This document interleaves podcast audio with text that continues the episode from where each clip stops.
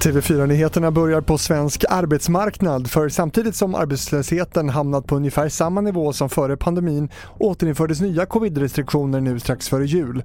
Och inom bland annat restaurangbranschen växer oron, inte minst bland de som varit långtidsarbetslösa. Det är klart att de kommer missgynnas av, av de här nya restriktionerna och det blir problematiskt återigen. Det sa John Andersson, arbetsmarknadsanalytiker på Arbetsförmedlingen. Sjukvården befäster sin ställning som den viktigaste frågan inför valet nästa år. Det visar en undersökning som Kantar Sifo gjort åt oss. På andra plats kommer invandring och integration följt av skola och utbildning. Flera svar var möjliga i opinionsundersökningen som skickades ut till 1300 slumpmässigt utvalda personer.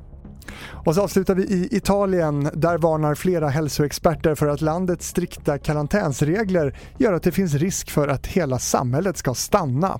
Omkring två miljoner italienare sitter redan i karantän. Det här rapporterar norska NRK. Reglerna är alltför strikta enligt experterna som nu ber regeringen att vidta åtgärder. Och det här var TV4 Nyheterna. Fler nyheter hittar du i vår app. Jag heter Fredrik Rahlstrand.